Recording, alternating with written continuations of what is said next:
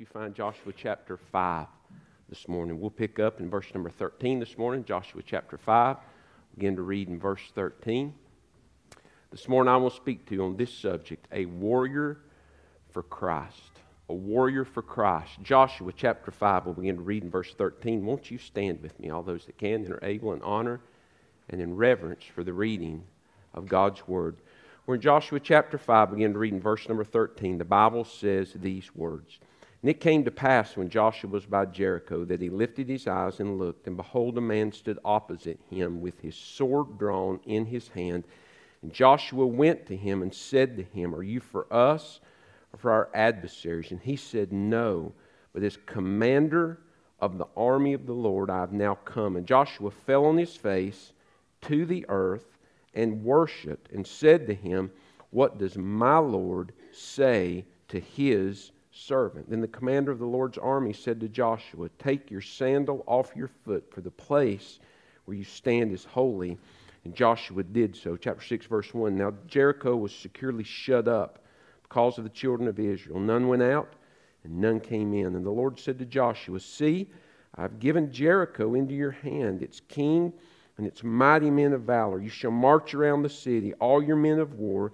You shall go around the city once. This you shall do six days. And seven priests shall bear seven trumpets of ram's horns before the ark. But the seventh day you shall march around the city seven times. And the priests shall blow the trumpet. And it shall come to pass when they make a long blast with the ram's horn, when you hear the sound of the trumpet, that all the people shall shout with a great shout. Then the wall of the city will fall down, and the people will go up, every man straight before him. Then Joshua, the son of Nun, called the priests and said to them, Take the ark of the covenant, let seven priests bear seven trumpets of ram's horns before the ark of the Lord.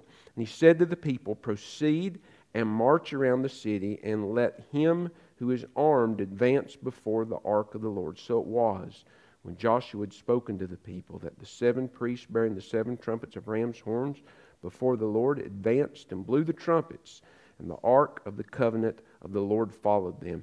And the armed men went before the priests who blew the trumpets, and the rear guard came after the ark while the priests continued blowing the trumpets. Now Joshua had commanded the people, saying, You shall not shout or make a noise with your voice, nor shall a word proceed out of your mouth until the day that you shall shout, then you shall shout. So he had the ark of the Lord circle the city, going around it once. Then they came into the camp and lodged in the camp. And Joshua rose early in the morning, and the priests took up the ark of the Lord. Then seven priests bearing seven trumpets of ram's horns before the ark of the Lord went on continually and blew with the trumpets, and the armed men went before them. But the rear guard came after the ark of the Lord while the priests continued blowing the trumpets. And the second day, they marched around the city once and returned to camp.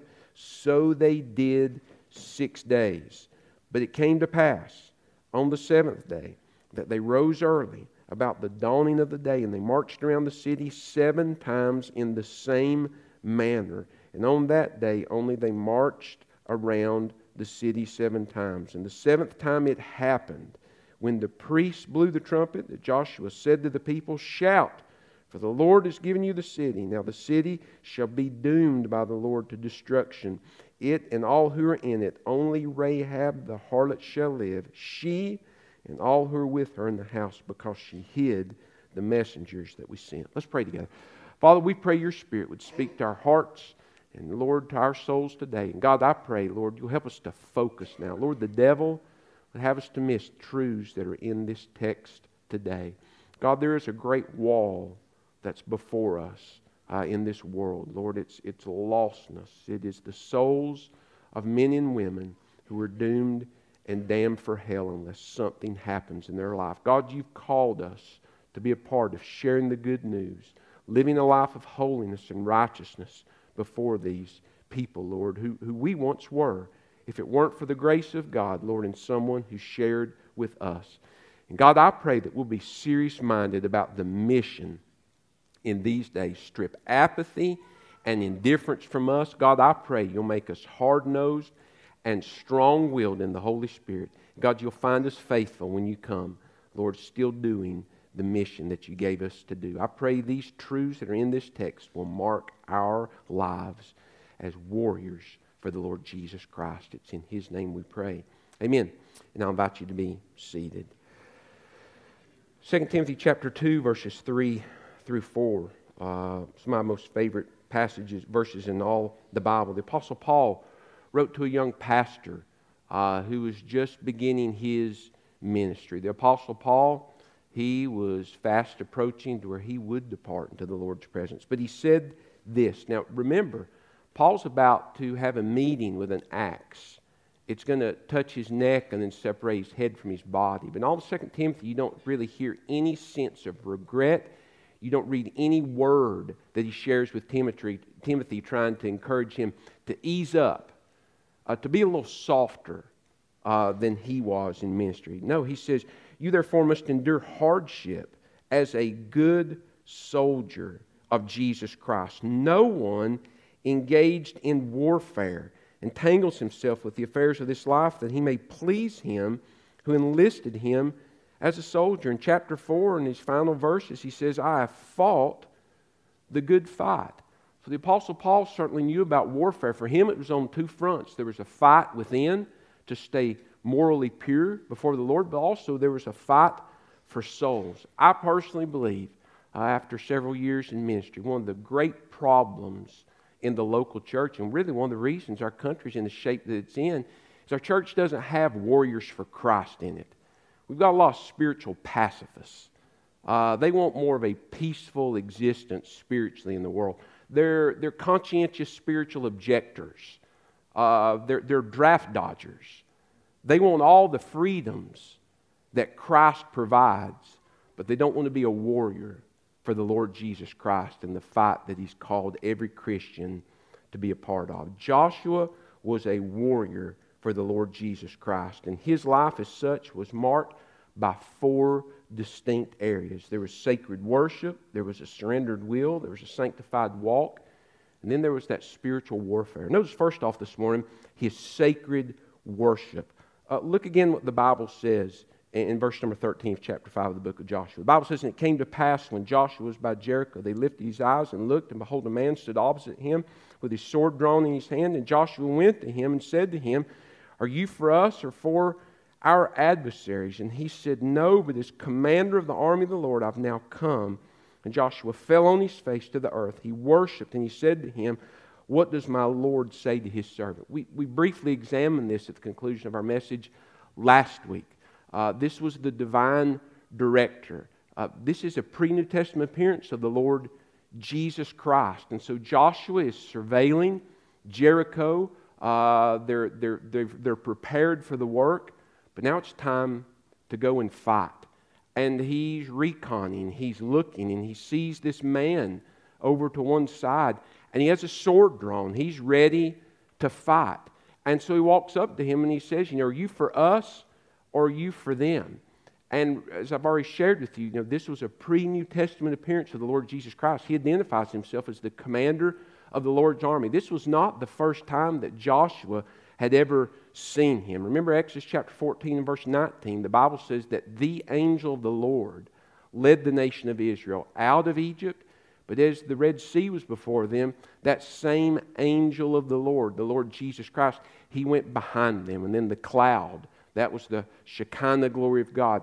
It joined him, and there they stood between the nation of Israel and certain death of the army of Egypt. And so Joshua was familiar with the angel of the Lord. But he, before he knew who he was, he asked him, says, Are you for us uh, or are you for our enemy?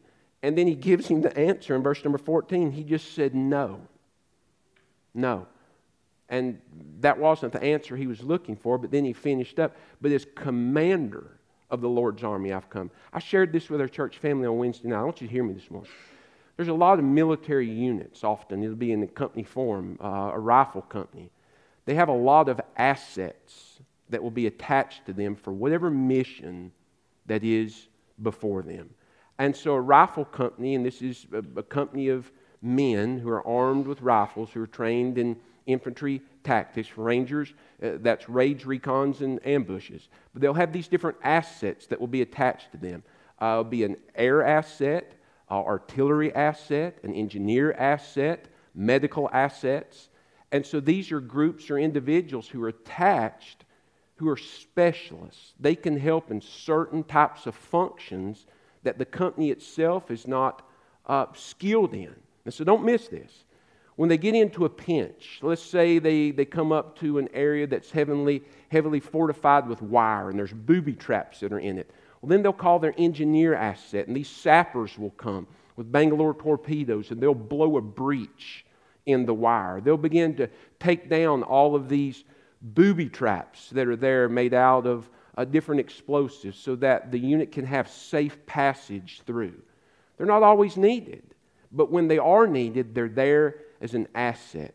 Friend, I want you to listen to me. There's a lot of people that treat the Lord Jesus Christ just like that. He's just a spiritual asset. You know, I, I don't need him in my day to day walk, but when I get in a pinch, thank God I have him as an asset that I can pull out and he can help me out of this need. Friend, listen, Christ says right here in this passage Jesus didn't come to be an asset to your life, he came to command it. He came to command it.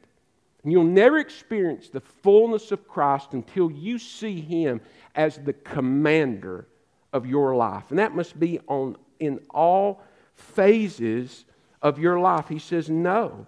And so w- once we understand the revelation of Christ, that was Christ's revelation to Joshua about himself. No, as commander of the Lord's army, I've come. Then worship takes place. N- notice what happens. The, the Bible says when, when Joshua heard these things, he, he, Jesus, said, No, this commander of the Lord's army, I have now come. So Joshua hears these things. Christ has declared something about himself to Joshua, and Joshua fell on his face to the earth and he worshiped him. Worship is our humble, obedient, and thankful response to all that God has revealed himself to be through his word and through his son, the Lord Jesus Christ. I'll say that again for you. Worship is our humble, obedient, and thankful response to all that God has revealed himself to be through his word and through his son, the Lord Jesus Christ. First off, Joshua's worship, it was marked by humility. Verse 14 says, he fell to his face. He didn't stand there and talk to him like he's buddy. And I'm telling you, much of contemporary Christian teaching today is simply this Jesus Christ is he's just our buddy. Friend, he is holy God. He is to be reverenced and he is to be respected. And Joshua recognized he wasn't just in another soldier's presence, he was in the presence of God in human flesh. And so he, he humbled himself. And notice what the Bible says in verse 14. Look at your text. He fell on his face, and the Bible says, to the earth. Uh, through the inspiration of the Holy Spirit, as Joshua wrote the book of Joshua, he wanted to make sure that we knew, friend, that he couldn't get any lower. He didn't keep himself an inch off the ground. He didn't say, Well, I, I don't want to get my shirt dirty. He wasn't worried what his face was going to look like when he stood up. He humbled himself before a holy God. And worship must be marked by humility. Not only that, it was marked by obedience. Look at chapter 6 and verse number 7.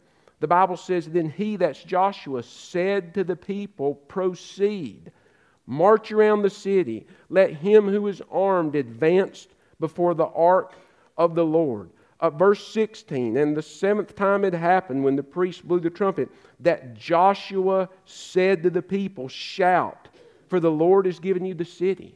Well, how did Joshua know to say those things? Because the words came out of the mouth of the commander of the Lord's army. Therefore, friend, it was the Word of God. Do you see that this morning? What came out of the commander's mouth was the Word of God. If I say the word worship and I asked you to write down one word in your mind that represents worship, if, if you hadn't heard this, I guarantee you, friend, 95% of the people that are here this morning would have written down music. You hear the word worship, say, We had a great worship service. Oh, what they sing?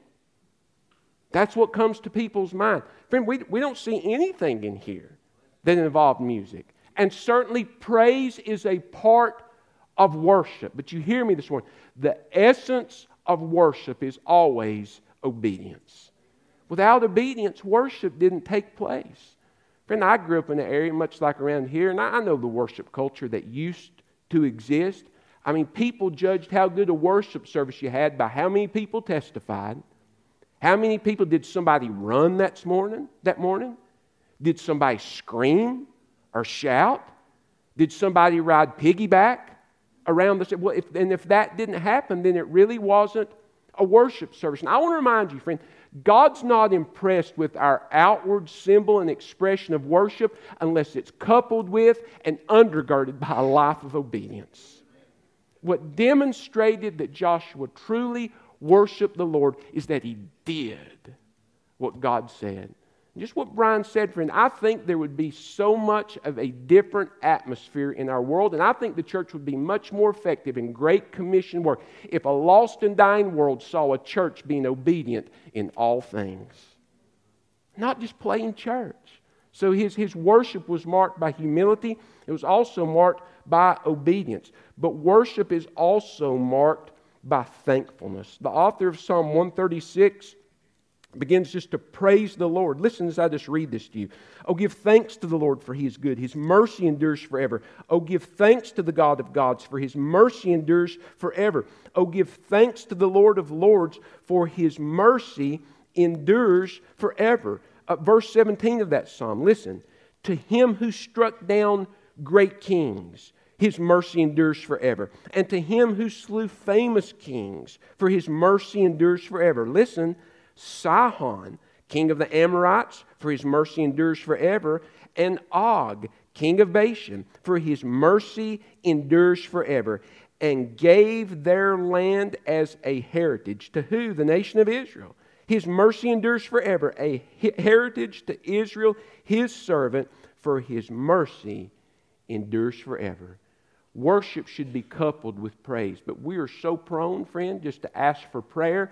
But do we readily the same, friend, give a report and give honor and praise to Jesus for his faithfulness and the answer of those prayers and in his work in our lives? True worship is always marked by humility, by obedience, but also by thankfulness. Not only is it a warrior for Christ's life marked by sacred worship, but I want you to notice also his surrendered will. His surrendered will. Uh, the Bible says in verse number 14 that in his response, after he fell down and worshiped, he says, What does my Lord say to his servant? Now, listen, obedience won't take place unless there's a surrendered will. And so he realizes now he's not in charge anymore. You see, Joshua, Moses has died. Joshua, now you're in command. God's been dealing with him, but now Jesus is on the scene. And Joshua realizes he's not in command anymore. And friend, listen, re- he wasn't anyway. But now he has admitted that. Positionally, he has submitted himself to the lordship of Jesus Christ. Now, listen, I want to give some of you a reality check this morning. You may be here and Christ isn't Lord of your life, and you say, Well, I'm in control of my. Friend, you're not in control of your life. You couldn't draw your next breath unless God allowed it. That, listen, that's just the foolish lie Satan's led you to believe that you're in charge of. You're not in charge of anything. You can't do anything, friend, if it wasn't for the grace and mercy of Almighty God. So Joshua just admitted what he already knew. He said, Lord, you're in charge. He says, Lord, what does my Lord say to his servant? He's second in command now. It'd be a great day in our church. It'd be a great day in your marriage, in your life, in every relationship you have, friend, if at every moment we would simply admit we're not in charge of anything. It's the Lord who's in charge. And we every day position ourselves. That's what Jesus said in 923. Daily, we're to take up our cross, we're to deny ourselves, and we're to follow Him. He's not an asset. He's not walking along with us where we want to go while we're following our heart's desires and chasing our heart's dreams. Friend, when you really become a disciple of the Lord Jesus Christ, you die to those things and you give your life to Him. And so the reason that Joshua was so effective as a warrior was he had a surrendered will. Matthew 6:33, but seek ye first the kingdom of God. That's Christ's rule over my life. It begins with that. And then I'm to seek the kingdom. That is, I'm to try to build the kingdom that Christ died for, one soul at a time. That's the fight that we're to be involved in. Listen, the nation of Israel, they've got a great wall that's in front of them. It stands between them and victory. And we have a great wall that's in front of us. It's everything, friend, that goes into the lostness and the challenges and the difficulties that keep us from presenting the gospel and from people uh, receiving that. And then it really just begins. That's when discipleship happens. And there's even more of a wall then to try to get people to grow, to understand the commands of Christ. And then the other wall is to encourage people to continue to serve. Don't, don't become a statistic. That you just become one of those people in the church directory that the new pastor asks, now who's this? Well, they got hurt or they quit. There's, there's always the story. They're not serving God anymore. They, they quit. Joshua had a surrendered will. We see that in the life of the Apostle Paul. Begin Acts chapter 9 after the Lord spoke to him. And then Josh and then Paul says in Acts chapter 9, verse 6, he says, Lord, what do you want me to do? He says, What do you want me to do?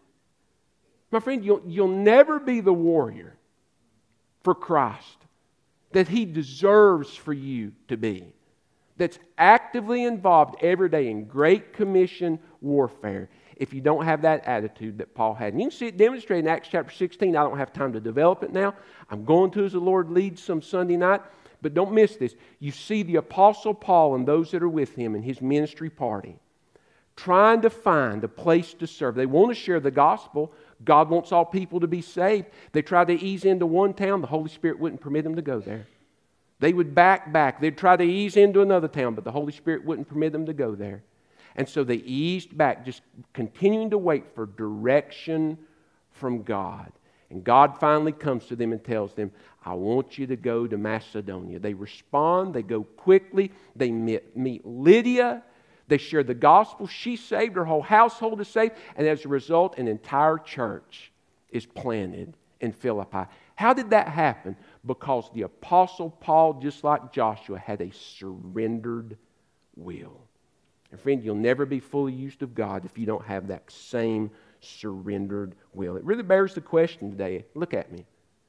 Who's commanding all phases of your life? Not just part, not just the ones you can't, but who's commanding all phases? Friend, I remind you the essence of lordship is this. If Christ is not Lord over every single area of your life, He is not Lord of your life. He's not Lord. Who's commanding your life today?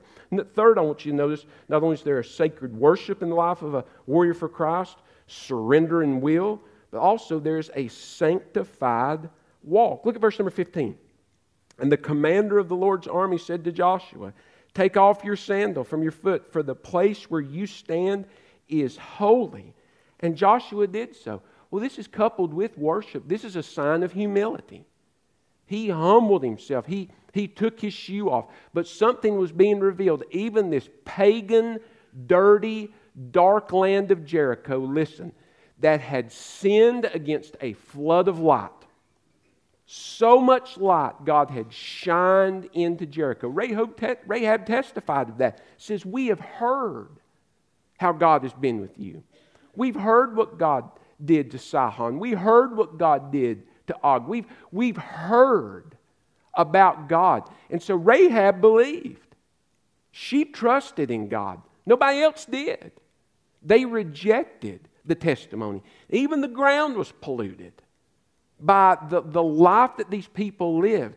But all it took, friend, was the presence of Jesus Christ, and that dirty pagan land all of a sudden became holy. Isn't that something?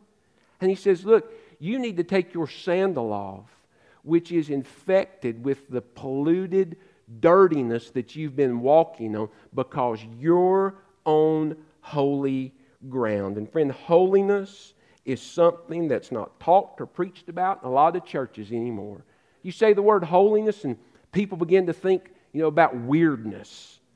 That you know that during a worship service, somebody's going to be in the corner barking like a dog or talking like a chainsaw that's idling or something.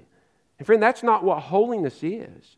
Holiness is total, complete separation to the exclusive use of God. That is, there is no sin between us and God. And I'm telling you, friend, I have had so many foolish conversations with individuals and families in ministry about how close they can get to the fire without being burned rather than how close to the likeness romans 8.29 of jesus christ they can be jesus said in, in 1 peter chapter 1 verses 15 through 16 uh, but as he who called you is holy be you, be you also holy in all your conduct because it is written christ said be holy for i am holy god demands holiness.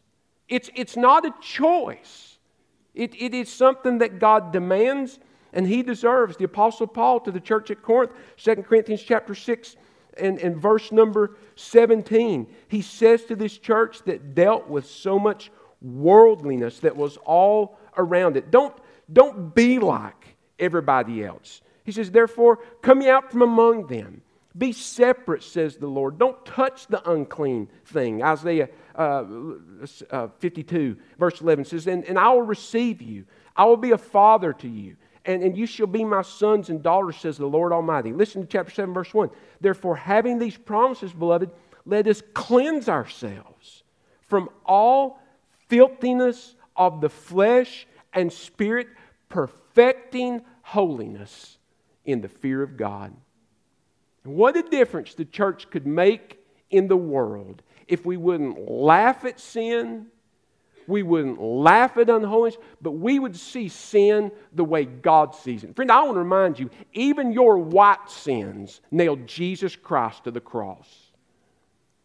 And, and people have such flippant, cal- casual callousness about these things. If I said two things right now, and I told you it, that some of you would start laughing about it, would start laughing. If I talked about speeding this morning, willful breaking of the speed limit, some of you would start laughing about that. Friend, it is the law of the land not to break the speed limit, if only in, in, in, an emergency. And some people boast about it like it's some badge of honor, and it's sin. It's sin. The law of the land says the speed limit is this. And people sit and laugh about, well, I'm just going to drive what I want to. You're rebelling against the law of land, and the Word of God says we're to obey it. Men sit and laugh about, you know, I, I killed this many, but I didn't use my tags. That's sin. That's sin. Well, I just changed the stickers, you know, to get, it's not a big deal. You robbed somebody of, of the payment that they were deserved. Little white things. Friend, Jesus said, Be holy, for I am holy. Is it any wonder that the world laughs at the church? There was a day, friend, when the church had influence in the world. Just like in the life of Elisha. Just before Elisha died, friend, just before he died, the Bible says that, that, that they, they buried him, and as soon as he died, the Moabite raiders invaded the land. You say, what's the connection? The connection is this that he was so full of the Holy Spirit that the Holy Spirit in his life held back the entire nation of Moab from invading the land. 2 Kings chapter 13 and verse number 20. But as soon as he died, the Moabite raiders began to invade the land. Why is our country in the shape that it's in? Why is there such lawlessness? Friend, I'm telling you because there's been a lot of Christians die, but there haven't been a lot of people born again. We have buried old fashioned Christians that were full of the holiness of God, and what is left are fence riders who laugh about white sins. Is it any wonder? Is anybody understanding what I'm sharing this morning? And so we, we gripe and curse the darkness, friend, and the answer is to turn the lights on. And we do that one soul at a time, but it begins with me. God, is there any unconfessed sin in my life? Are there, there habits of these white sins that I laugh about? God, break my heart and help me to have a holy walk before you. So full of the Holy Spirit, Elisha was and Joshua was, that God could use them to do great things. The fourth mark in the warrior for Christ's life is that of spiritual warfare. Listen, there's a time to train, but then there's a time to fight. There's a time when somebody's got to go to the battlefield and start fighting. And friend, we can have all the courses and how to share your faith, all the different outlines, and heavens knows there's a thousand and twelve of them. And if they're all biblically based, great. But sooner or later, somebody's got to go fight and share the gospel. Sooner or later, somebody has to disciple. Sooner or later, somebody has to encourage somebody to stay in the fight and to finish for Jesus Christ. Notice very quickly this morning his warfare, this spiritual warfare that Joshua was involved in, it, it was marked by an embracing of God's plan. He surrendered, now, he had surrendered his will, but he also surrendered his plans. God's going to have a very unusual plan that Christ is going to reveal. You're not going to charge the gate. We're not going to give you, um, you know, some kind of special missile. You're not even going to climb over the wall and breach it. What you're going to do is, for the first six days, you're going to walk around the city every morning once. You're not going to say a word. Priests are going to blow their horns. And don't you know, friend, that all the armies of Jericho, they stood the first day and they're like, what's going on? And the second day, they started laughing. So I thought this was some big, mean, tough army. And they did this for six days, but then the seventh day, they were to march around it seven times, and then they were to shout. Friend, if you had gathered all the world military leaders together who had been successful, and you had asked them to pool all of their knowledge, everything that they knew about how to take down a walled city, no one would have said, This tactically is the best thing to do. You see, friend, God gave him a plan to where man couldn't get the glory, but only God could. Only God could. And the reason the wall fell, friend, was because he embraced God's plan. Hebrews chapter 11, verse 30 says this By faith, the wall of Jericho fell. Not by man's might, not by the swords, not by a catapult, not by any invention of man, but by faith. Faith in what? The Word of God. God said, if you'll do it this way, it'll work. I truly believe there's some people, they really don't believe the gospel can change this world. Friend, if you've been saved, it changed you. And you're in your heart before you got saved were as wicked as any other lost person. Lost is lost. People talk as everything's just completely without hope. Friend, we're in a dark day, but I'm telling you, the gospel of Jesus Christ changes things. It changes things. The walls will come down. It says, by faith, he responded. So he embraced God's plan. Proverbs 3, 5, and 6. Trust the Lord with all your heart. Lean not on your own understanding, but in all your ways acknowledge him. He'll direct your path. Christ and Christ alone was directing this battle. His spiritual warfare was marked by an embracing of God's plan. Not only that, but it was marked by an endurance to the completion. An endurance to the completion. Again, I've already shared with you six days they marched around, nothing happened.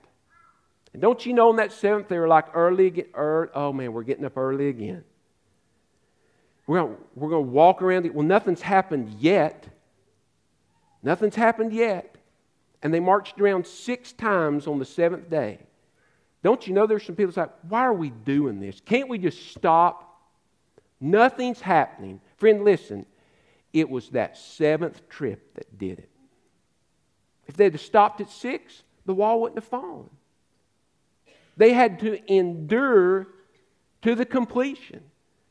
Some of you have somebody you're, you're, you're so burdened for, you've been praying for, you've been sharing the gospel. And there's a whole lot of facets, friend, about how hard their heart is, whether they've crossed God's deadline. But God didn't call us to judge any of those things, He called us to sow seed. That's all we do is just share the Word of God and pray for people. And who knows whether the next time, friend, you share with this person is going to be the time that the walls fall down. We're just to keep moving forward. Friend, I assure you, no one in this room gets more frustrated with the scene of ministry in the South as the one you're looking at this morning. But God didn't call us to be an evaluator fully of all these things. That doesn't mean we don't judge the times and pray for discernment to know how to best respond. But God calls us every morning, friend, to get up, to put our big boy, big girl breeches on, our gospel boots, our sword, which is the Word of God under our arm, and to move forward in faithfulness. And just endure. I don't want God to find me either by death or at the rapture, sitting under a tree, whining, oh, woe is me, so full of self pity because things didn't go my way. I want Him to find me in faithfulness. Serving God in whatever front and in whatever field He calls me to serve in. The reason Joshua was effective is because he led the people to endure to the end. Many missed their miracle, listen to me, because they quit before the wall falls. You keep pressing forward in faithfulness. Not only that, but his life as a warrior was marked, his spiritual warfare, by an, by an expression of the plan of salvation. So they walked around the seventh time, they shouted, the wall fell. But I love verse number 17. It says, you know, you're to go tell Rahab. God saved her. And she and all her family are going to be redeemed. And so they went to Rahab and did this. Verse number 22 Go to the harlot's house, and from there bring out the woman and all that she has as you swore to her. And friend, listen, isn't it something? Psalm 91 He who abides in the secret place of the Most High shall abide under the shadow of the Almighty. All the walls fell. Rahab's house was on the wall, but Rahab's still alive. God put a hand of protection over Rahab. Judgment fell on Jericho, but she was under the blood. That scarlet thread of redemption, friends, stood between her and judgment. How did she know that? It was from the mouth of the children of Israel. A warrior for Christ, friend, shares the good news.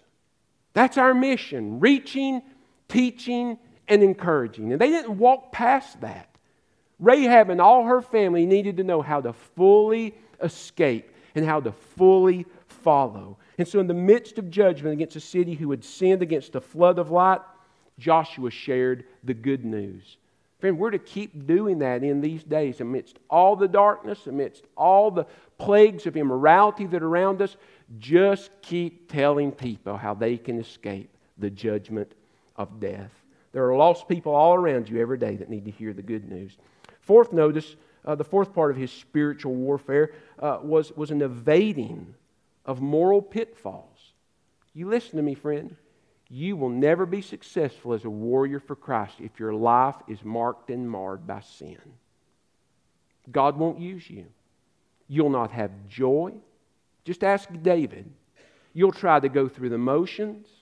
You'll try to fake it, and there'll be no power in your life. 2 Kings chapter 6 an individual was trying to make a tree fall. They were building a uh, new dormitory for the prophet students. And you'll remember the axe head came off, the tool God had given him to accomplish a tree falling. That was the task. He lost the cutting edge. And like a dummy, I guess he could have just kept swinging the handle, but nothing's going to take place. And so many soldiers of Christ, they lose the cutting edge through immorality. And they just keep trying to go through the motions. But they and everybody that's close to them knows something's not right. They've lost the, they've lost the cutting edge. You, you must evade moral pitfalls. Look at verse number 18 of chapter 6. And Joshua, through the, through the inspiration of the Lord sharing with him, says, And you by all means abstain from the accursed things. Now remember, this was a city that was given to idolatry, wicked idolatry. And there were parts of worship, that helps of worship, idols and different things that were, were there laying around. And they, listen, They could have been sold for a lot of money or melted down and taken all the gold and all the things that are there. But he says, by all means, you must abstain from the accursed things, lest you become accursed when you take of the accursed things and make the camp of Israel a curse. You, you were to, you're to stay away from these things. Well, Deuteronomy chapter 7, verses 25 through 26, God had already told the nation of, of Israel this through Moses. When you take these pagan lands, don't take of the accursed things, or you're going to be accursed like them. And friend, I'm telling you, that's Satan's pull. That, well, I'm saved and I'm full of the Holy Spirit. I can watch this and it's not going to affect me. I can, I can listen to this and it's really no big deal. Friend, you'll begin to think like it and you'll begin to speak like it, and before you know it, that will become your world view. I know what some of you are saying right now, well, that's just legalistic. You go on, dummy. That's what Satan wants you to believe. All legalistic. I'm sure someone in the crowd says, Oh, Joshua, he's so legalistic. I mean, there's some good gold on those things. And then certainly somebody in the crowd tried the spiritual turnout. Why, we could, we could melt that stuff down and give it to the church. Are you kidding me? God said, don't touch it, don't argue, don't touch it. Don't touch it. But one man didn't. He didn't listen. Achan didn't listen. And it plagued the entire nation of Israel. Ask David what happened. 2 Samuel chapter 12 and verse number 10. Nathan said, The sword will never depart from your house. Hear me this morning, friend. Thank God for the truth of 1 John 1 9 that if we sin and we confess our sin, He will cleanse us from all unrighteousness. But hear me, that's positionally with God, but you may not live long enough to get your testimony and influence back. The damage can already be done. You, you can be right with God, but with man, nobody's going to trust you again. And so you better be serious minded about moral pitfalls. Because when your life becomes marked and marred by one, it can so affect and make you ineffective in spiritual warfare for the rest of your life. And then also, and we close with this when it comes to spiritual warfare, expect God to keep his promise. Just expect God to keep his promise. Verse number 10 Now Joshua had commanded the people, saying, You shall not shout or make any noise with your mouth, nor shall a word proceed out of your mouth until the day that you shout, then you shall shout. Verse number 16 And the seventh time it happened when the priests blew the trumpets that Joshua said to the people, Shout, for the Lord has given you the city. And so they had to fully obey the Lord. The Lord had given the city to them, but it just hadn't happened yet. God said, The city is yours, but they weren't in possession of it. Remember, friend, when it comes to spiritual things, we don't fight for victory, we fight from victory. God had already promised that the city was going to fall. So, how could he be so confident? Look at verse number 5 of chapter 6. Because God said, It shall come to pass when they make a long blast with the ram's horn, and you hear the sound of the trumpet, that all the people shall shout with a great shout. Look at your Bibles. Don't just lean forward and look at me. Look at me. You need to see this. It says, Then the wall of the city will fall down flat, and all the people shall go up, every man straight before him. Who said that? God said it. God said, This is the plan, and if you do it, the walls going to fall flat. How could Joshua share with such great confidence? Because God had said, so he could boldly say. Now, I'm going to ask you to do something real quick, and we don't ever really do this, but turn to the book of Hebrews, chapter 13, very quickly. We'll close with that text this morning. Hebrews 13. Remember, the Bible says in Hebrews 11:30 that by faith the walls of Jericho fell. By faith, the walls of Jericho fell. Romans chapter 10, verse 17. So then, faith cometh by hearing, and hearing by the word of God. Listen to what the author of Hebrews in Hebrews chapter 13 and verse number 5 says. Let your conduct be such without covetousness. Be content with such things as you have. Listen now.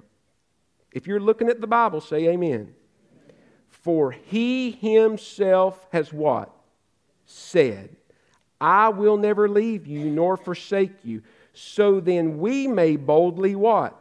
Say, The Lord is my helper. I will not fear. What can man do to me? Look at again at the latter part of verse 5. He himself has said, verse 6, so we may boldly say. Friend, if God has made a promise, then you can boldly expect God to keep it.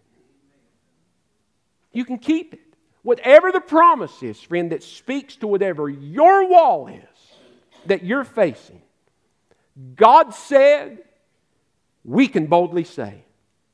And so as Joshua talked to the people, listen, he wasn't walking around with his fingers crossed, saying, Oh, I hope this seventh time works. He was just waiting for it to fall, friend. Why? Because God said. That's the kind of faith that we have to have in these days. Whatever God has commanded, whatever God has promised His church, we've got to be able to boldly say and expect God to keep His promises because He said that He would. Hebrews 13 5. He Himself has said, we may boldly say. Faith is boldly saying what God's Word has already promised. Word of God said, by faith the walls of Jericho fell. They just boldly trusted in what God had promised. How does someone get saved? You boldly trust what the Word of God says. Romans 10 9 and 10. Friend, listen, anybody you try to pray with, hear me this morning. It says, If you repent of your sins, I have. The Bible says if you call upon the name of the Lord, you'll be saved. Have you done that? I've done. Do you believe you're saved? I'm not sure. Let me go ahead and tell you, they didn't get saved. You say, well, they said the words, but they didn't believe the words with all their heart. Ephesians 2 8 and 9. It's by faith that we're born again. This faith in the plan of salvation. How's someone saved? Because they believe the Word of God. They truly believe that whosoever calls upon the name of the Lord will be saved. That whosoever means me. The Holy Spirit has enlightened that text. By faith, I believe it. Why? Because God has said it. So I boldly say, I've been born again because God said He'd born me again if I'd turn and trust Him. Do you see that? That's faith's the difference. Faith is simply boldly expecting God to do what He's promised He would do. And a warrior for Christ, friend, they expect God to do great things. I want to ask you a question. Be honest. Did you come here this morning really expecting God to do anything in your life? When you open your Bible tomorrow morning, are you just checking the blocks so you don't feel conviction? Or do you really expect God to show you something and to change your life by what you see? Do you really expect tomorrow God to bring somebody across your path that you can share the gospel with? Do you really expect that what you have to share and what God can do through your life can impact them? Do you really expect and believe that, that God can do something through the ministry of His Word and through the ministry of His Holy Spirit when you're gone? That's the reason so many soldiers don't see victories because they don't expect God to keep His Word. They don't expect. The warrior for Christ expects God to do great things because of what he's promised. Well, what do we do with all this this morning? Number one, don't pack up mentally. Are you a warrior for Christ or a draft dodger? That's a good question to ask this morning, isn't it? For the Lord Jesus Christ, say, God, not, not what I say, just because I've got the t shirt that I bought down at the bookstore. But God, when you really look at me, Am I a warrior for the Lord Jesus Christ, or am I just a spiritual pacifist, a draft dodger? I want all the freedoms, but I don't want the fight. It's a good question to ask today. Number two, you know, besides God's call to Great Commission service, I wonder if there's another wall that's before somebody today. It might be a relationship, a wall of health, something you're dealing with, something on the job, something that's beyond your control that you can't do. Just some wall that's before you. Friend, listen, God's got a plan to deal with the wall. He's got a plan. You've just got to continue to surrender lordship of your life to Him, trust His plan, and stay faithful in the fight. And He'll work it out, Romans 8 28. You, you either believe that by faith or you don't. Romans 8 28 says God will work it out for what? Good. You're good, His glory. By faith, you either believe it or you don't. Boldly expect God to do something. I wonder, are, are you walking forward in faith and earnest expectation in every part of your life? Close with this. Have you ever enlisted in the Lord's army? Has there ever been a time that you've truly turned from sin and said, Lord Jesus Christ, I'll fight for you? Do that today. Let's bow our heads and close our eyes. If you've never trusted Christ, turn from sin, surrender your life to His Lordship now. Won't you do that? He died for you. He loves you. He wants to save you if you'll only surrender your life to His Lordship today. Tell Him so in a prayer of faith, believing the words that you're saying, that you truly want to turn, and you truly turn your life over to His Lordship, believing He's going to save you from your sin. Pray just like this God, forgive me, a sinner. I believe Christ died for me. I believe He rose again. I turn from all my sin. Jesus, you said if I would confess you as Lord, you would save me from the penalty of sin. And I do that right now. I trust you to be Lord of my life. I trust you to save me. I believe you have because I've confessed you, Lord of my life. If you prayed that prayer, you meant it. Won't you make your way to the front? They begin to sing here in just a minute, I want to encourage you what God wants to do next in your life. You know you're saved, but God's convicted you. Friend, you're not really in the fight. Whatever the excuse, whatever the reason, you're really not a soldier of Christ. You're lacking in some of these areas that were in Joshua's life that must be in ours. Yield yourself afresh and anew to the Lord today. It may not be Great Commission related, but you've got a wall in front of you today. Trust God's plan. Expect Him, friend. Expect that He's going to fulfill Romans 8 28. He's going to work it out for good. And the good ultimately is always this it's the next verse. You're going to look more like Jesus and less like you when you come out of the valley and the wall falls. Father, I pray, speak your will to your church. God, I pray we'll all leave today with a clean conscience, rightly related to you, ready to face, God, a new week on mission with you, sharing the gospel to a lost and dying world and watching the walls fall in their life one soul at a time. Bless this invitation. Be Lord of it. It's in Christ's name we pray and amen. Let's everyone stand our feet.